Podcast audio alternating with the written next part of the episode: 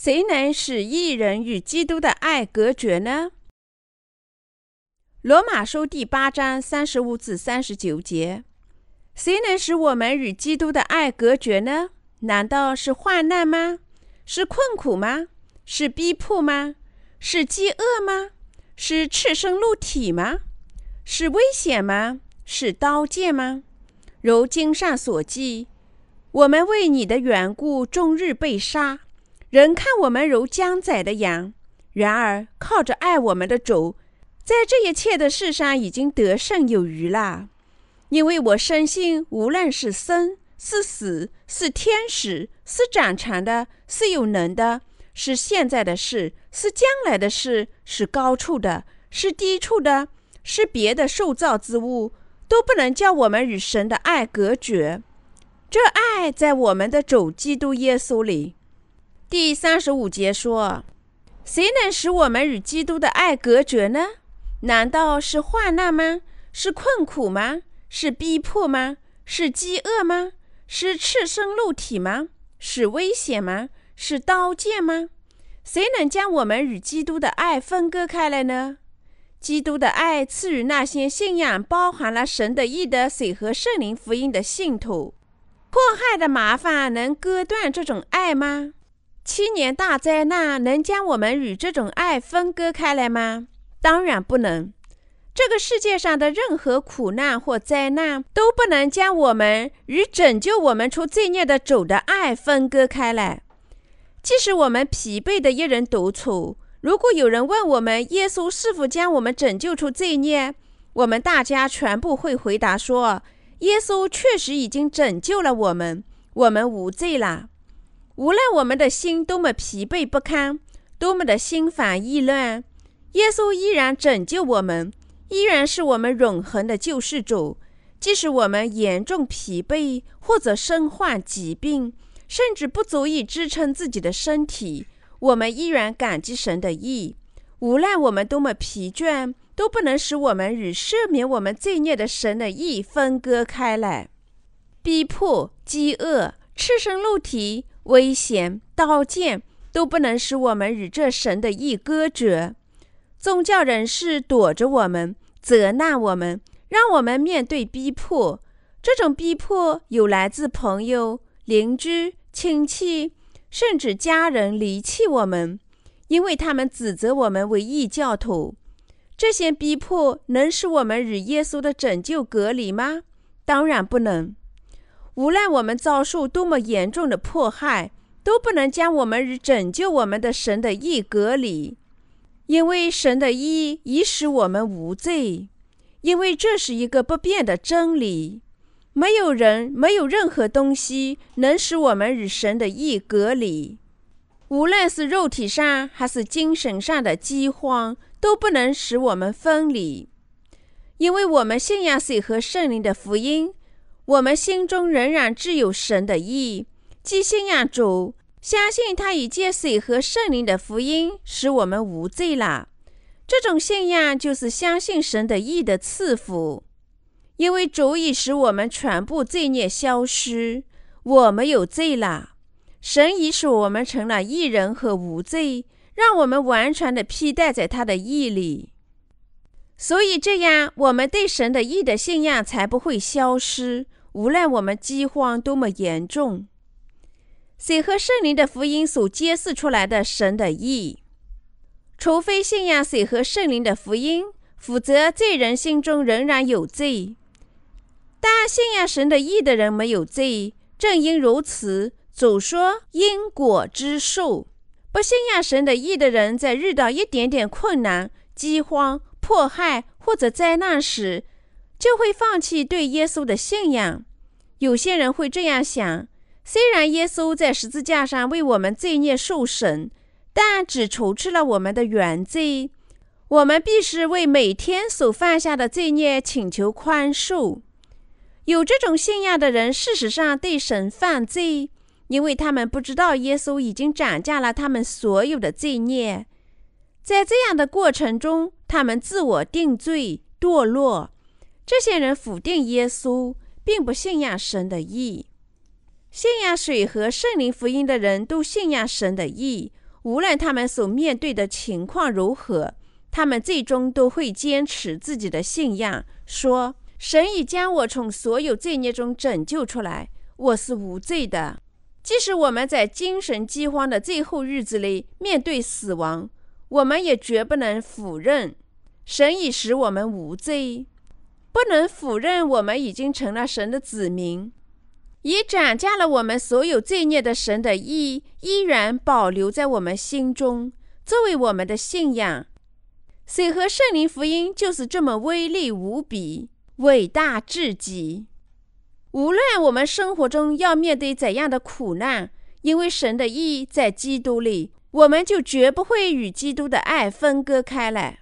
在上述经文中，“赤身露体”是什么意思呢？赤身露体指我们失去了所有的财产。一直到中世纪，在欧洲各国的村子或者部落中没有烦恼，人们常常施行巫术、打猎，让替罪羊去承担所有的烦恼。别人常常从这些人中揪取财物，并指责他们为异教徒。所以保罗在这里使用了“赤身露体”这个词。在那些年代里。人们很容易指控某人为异端，只有一两个目击者就可以把被告烧死在树桩上，财产被剥夺，名誉扫地。即使我们因这样而赤身露体，失去我们拥有的一切，并致死，出于爱而涨价我们所有罪孽的神的意，绝不能从我们身上消失。这就是说，水和圣灵的福音是多么完美啊！无论是危险还是刀剑，都不能使我们与基督的爱隔绝。即使我们处于刀剑之下，或者被杀害，只有信仰的我们也绝没有罪孽。早期教会里有许多基督徒被错误的指控在罗马放火，被放在大庭广众之下，公共传所谓狮子。即使即将死去，他们还在赞美拯救他们的主。他们能够赞美主，是因为他们是水和圣灵福音的信徒。只有靠信仰主爱他们，并以涨价他们所有罪孽的真理而赎罪了的人，才会赞美主。即使自己被杀死，或者让狮子吃掉，也赞美主。这种力量来自信仰涨价了我们所有罪孽的神的意，以及对他爱的信仰。因为神在我们心中对我们说话。使我们强大，保护我们，安慰我们，我们才会有如此的力量。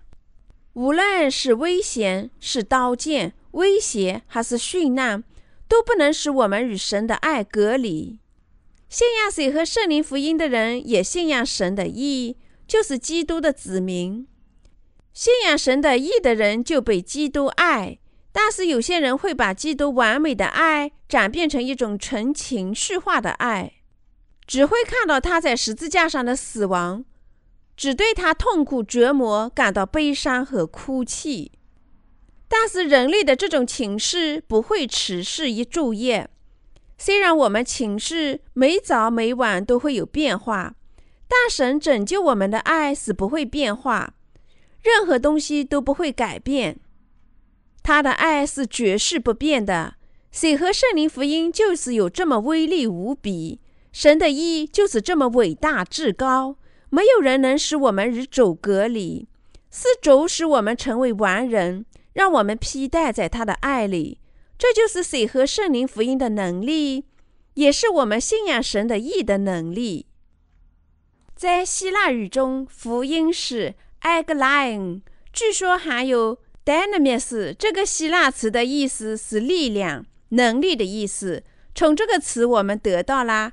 达纳炸药，即神一点点炸药就可以使房屋夷为平地，变为尘土。军舰上发射的一枚印第安战斧导弹，就能摧毁一所巨大的混凝土建筑，使之成为废墟。无论建筑物多么坚固，与导弹的破坏力是无法比拟的。两架民用客机击毁了纽约世贸中心的两座姐妹大楼。当飞机袭击建筑物时，发生了什么呢？飞机爆炸点火，火势因飞机燃料而变得极为强烈，使得被飞机击中的楼层上一切都融化了。楼层的钢结构及支撑建筑的柱子全部融化，楼层突然倒塌。建筑物不能承受倒塌楼层的重量，致使最后全部瓦解。但由于楼层突然迅速的倒塌，柱子和其他支撑建筑瓦解，正如大家所目击的那样，全部的建筑物在几秒钟之内倒塌。神的福音能力就是水和圣灵福音的能力，也是包含了义的能力。可能使用这个悲剧来解释神的义不恰当，但神的义赐予我们的水和圣灵福音，就如同炸药一样，能完全清除我们所有的罪孽。神的义就是耶稣降临到这个地球上，受洗，在十字架上死亡，并从死亡中复活。从而涨价了我们所有的罪孽，拯救了我们。水和圣灵的福音就是神的意。耶稣借以涨价了人类从创世纪到世界末日所犯下的所有罪孽。正因如此，任何东西都不能使神与那些因信仰神的福音而最得熟并受神爱的人隔绝。保罗的信仰也是信仰神的意。那么，我们仅仅信仰十字架上的血的福音，能获得神的意吗？不能。只单单信仰十字架上血的福音，不能赐我们神的意。具有其他信仰的人，只要遇到一点点挑拨，就会轻易的放弃对耶稣的信仰。例如，当他们世俗的财产被人持走，或因信仰方向而在工作中遇到困难时，他们就容易屈服于自己的信仰。这是大多数基督徒所不可避免的结果。不信仰水和圣灵福音的人，内心就没有圣灵，就没有从罪孽中得手，遇到最少威胁就会屈服。今天基督教为什么如此脆弱呢？因为他们的信仰只局限于十字架上的血，这种信仰没有借水和圣灵的福音获得神的义。一人信徒。因获得了神的意而从罪孽中得手，能为别人工作。由于他信仰水和圣灵福音，并具有圣灵，又因为神在他的道理与他同在，这样的信徒能做许多精神工作，能让许多失落的灵魂重归于神。这就是对神的意的信仰，对水和圣灵福音的信仰。水和圣灵的福音由神所赐。而不是靠我们自己的努力获得。所以说，因神我们才能从事他的工作。三十六节说：“如经上所记，我们为你的缘故，终日被杀，人看我们如将宰的羊。”在信仰水和圣灵福音的人中，有些人生活在地球上，事实上就是这样被对待的。事实上，水和圣灵福音的信徒常常遭到他人的憎恨。特别是那些具有错误信仰却自称为基督徒的人。换句话说，名义上的基督徒比佛教徒还要憎恨重生的基督徒。这些经文告诉我们说：“我们为你的缘故，终日被杀，人看我们如将宰的羊。”这话就是神小日水和圣灵福音的信徒。即使是我们的主。由于遵循了父的旨意，接受洗礼及在十字架上死亡，人看我们如将宰的羊。主降临到这个世界上，并在世上生活，从而拯救我们。神的意战胜了天下所有的罪孽。第三十七节说：“然而，靠着爱我们的主，在这一切的事上已经得胜有余了。我们怎么才能赢得所有这些事情呢？”我们靠着信仰神的爱的能力就能得胜了。信仰水和圣灵福音的人就有神的能力；不信仰水和圣灵福音的人心中只有罪孽。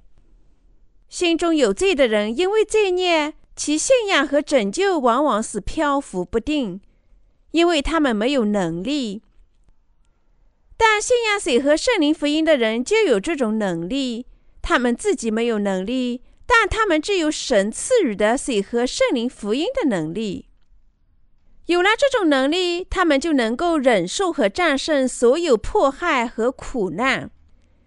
一人必须从事精神战役，对抗罪人，并向他们传播水和圣灵的福音。一人必须忍受生活，为福音承受迫害，这就是他们的命运。为主而活的生活就是我们的命运。在东方有句格言说：“一天不读书，说话就不会有分量。”我们怎么样？我们一天不为神和他的福音活着，就容易被毁灭。我们就应过这样的生活，直至死亡。但是，如果我们为基督而活，牺牲自我，为神承受迫害，向所有邪恶力量宣战，我们的心就会充满精神的粮食，并找到继续前进的力量。基督徒堕落是因为他们没有为主而生，但是如果我们为主而生，我们的精神力量就会更加的成长，我们的身体健康，力量就会更加强壮。三十八至三十九节说：“因为我深信，无论是生是死，是天使，是掌权的，是有能力的，是现在的事，是将来的事，是高处的，是低处的，是别的塑造之物，都不能叫我们与神的爱隔绝。这爱是在我们的主基督耶稣里的。作为水和圣灵福音的信徒，保罗确信这一点。”同样的真理也适合我们，无论是生还是死，都不能使我们与基督割者。在旧约时代，那些行使权力的人，如罗马皇帝，劝说基督徒放弃自己的信仰，并向信徒许以各种诱惑，如高官、美女、财产，作为他们放弃信仰的回报。但是福音的真正信徒绝不会屈服于权力、财产或荣誉的引诱。信仰不能用于交换世俗能提供的东西。如果有人给我们看一张支票，说：“如果你停止传播福音，我就给你。”我们出于对未来的期盼和对神的强烈信仰，就会回答：“你自己需要的话就去花吧。”对于我，它只不过是一张纸。只有水和圣灵福音才是具有神的意的福音。许多人曾对我说：“如果你认可我们只信仰十字架上的血的信仰是正确的，我们也会认同你的信仰。我们不但不会指责你为异教徒，事实上还可以帮助你。”这些所谓的宗教领袖特地向我寻求妥协，大神的意用他的道来衡量就是标准的、肯定的。错就是错，对就是对。任何错误的信仰本身就是对抗神，所以我非但不能认可他们的信仰，反而还要不断地提出其谬误。你只信十字架上的血吗？那你内心肯定有罪，你注定要下地狱。即使你认为我太严肃、太坚硬，我也爱莫能助，因为真理就是真理。因为这些话，人们与我保持一定的距离。更精确地说，他们不再亲近我们。过去许多人常常接近我，认为我和他们相同，但每次我都告诉他们说：“你们是假牧羊人，是骗子，以神的名谋生，只不过是贼。”当我说这些话的时候，还有谁会喜欢我呢？但不是，就是不是。这就是我坚定不屈的立场。还有人引诱我说，如果我只信仰十字架上的血，就会给我什么样的权利？但正像上述经文所说的那样，无论是现在的事，是将来的事，是高处的，是低处的，是别的塑造之物，我们都无视任何权利。不管是高处还是低处，我们无视某些骗子声称拥有医治能力。重生的我们无视这些东西，我们甚至不喜欢他们。这段话还告诉我们，任何别的创造物都不能使我们与神在主耶稣基督里的爱隔绝。即使在宇宙中有外星人，也不能让我们与拯救了我们的神的爱隔绝。有些基督徒相信存在外星人，在牧师中，许多人相信外星人的存在。于是我就问他们：“你在圣经中找到这种信仰的证据吗？”当然，他们不能回答我的意义。绝对没有外星人。神如此挚爱人类，他为我们派来了唯一的亲儿子。如果有外星人，耶稣就没有必要只降生在这个地球上。经过大量的调查研究，我们现在已经能上月球了，探测器已经到达了火星，但我们丝毫没有发现地球之外存在着生命的迹象。我可以根据圣经充满信心的断言：无论人类科学技术能力多么发达，也不管我们多么广泛的探索宇宙，我们绝不会发现外星人。圣经说。任何别的创造物都不能将我们与在主耶稣基督里的神的爱隔绝。那么，什么是神的爱呢？无非就是水和圣灵的福音，这就是神的爱。靠水和圣灵福音拯救了我们，并使我们无罪的，就是神的爱。没有什么能把我们与这种爱隔绝。保罗在第九章中再一次说到过这种信仰。但在第八章的结论中达到了信仰的顶峰。罗马书一至八章形成了一个主题，其中第八章为结论，在这里到达了信仰的最高点。正如第八章神的道向我们所示一样，只有信仰水和圣灵福音的人，才能与神的爱不分离。不这样信仰的人，绝不能与主联合。他们或许能暂时为神而生。但不能至死捍卫信仰，并为神而生。他们或许能虔诚的生活十年、二十年，但他们的信仰最终会衰落并消亡，使他们与神完全隔绝，与神毫无关系。不是他们的行为不足，而是他们心里对基督的爱消失了。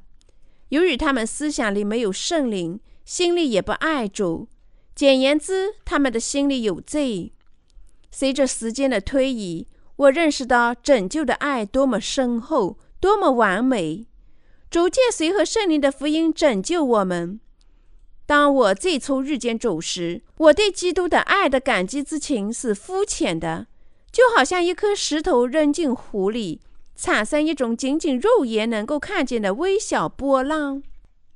我只是平静地认识到，耶稣斩价了我的罪孽，我因此无罪了。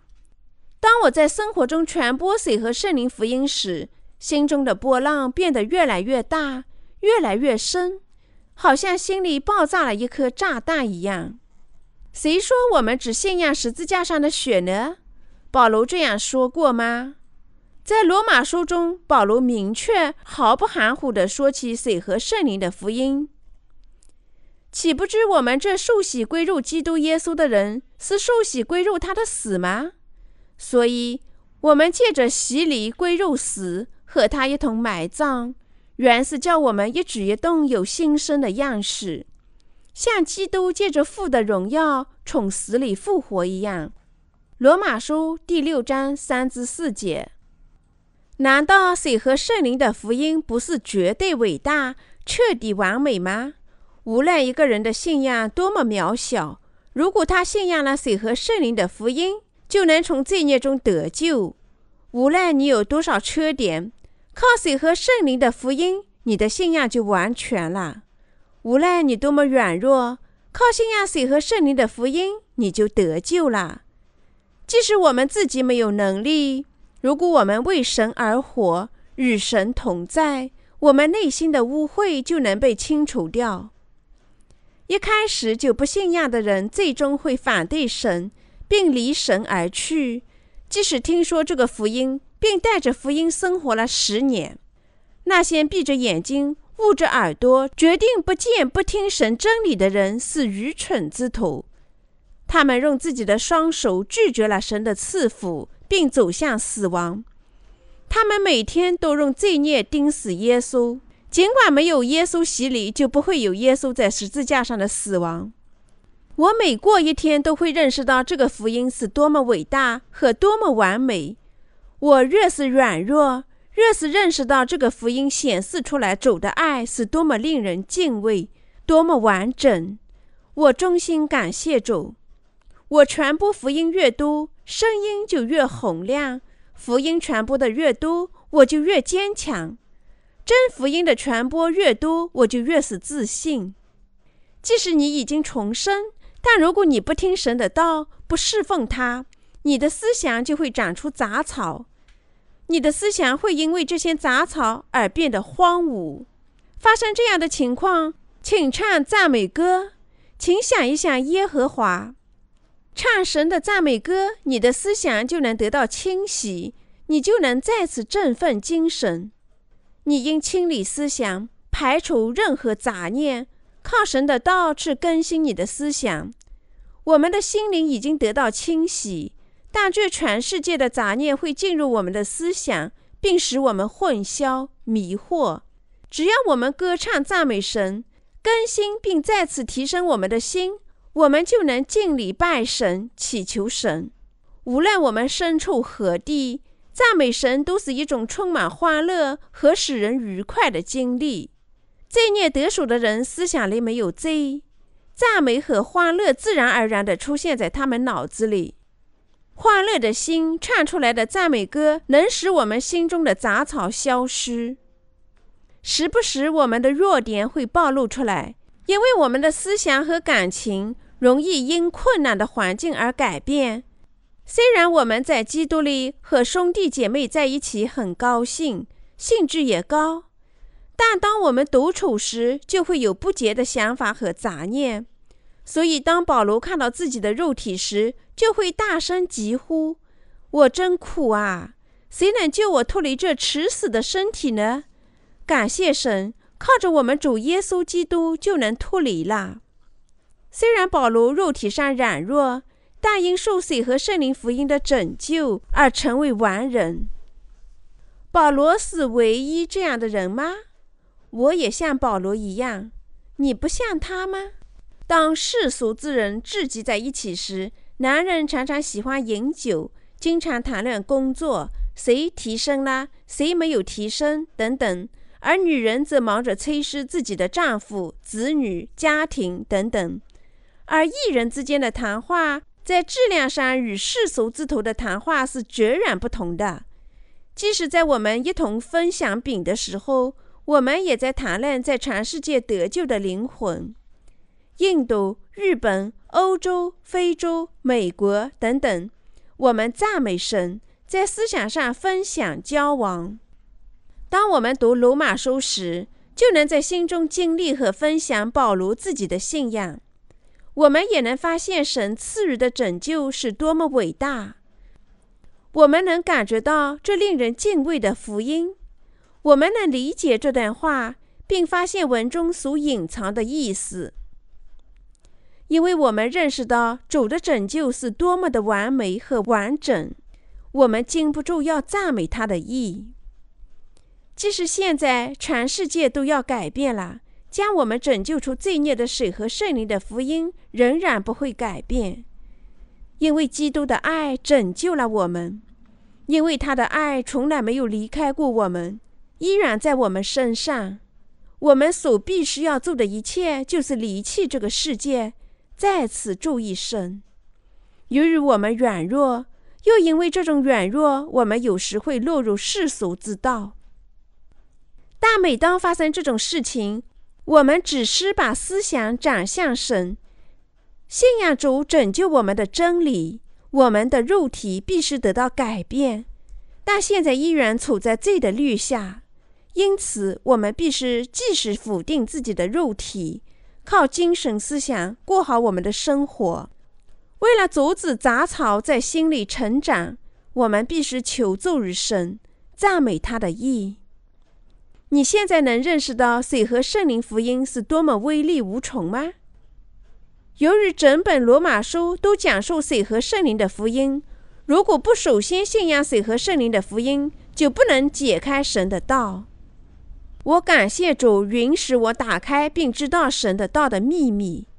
没有人能将我们与神的意分割开来。神的意就是基督的爱。如果你希望信仰神的意，那就请信仰耶稣，接受约翰的洗礼，及其在十字架上的血，作为你赎罪和拯救吧。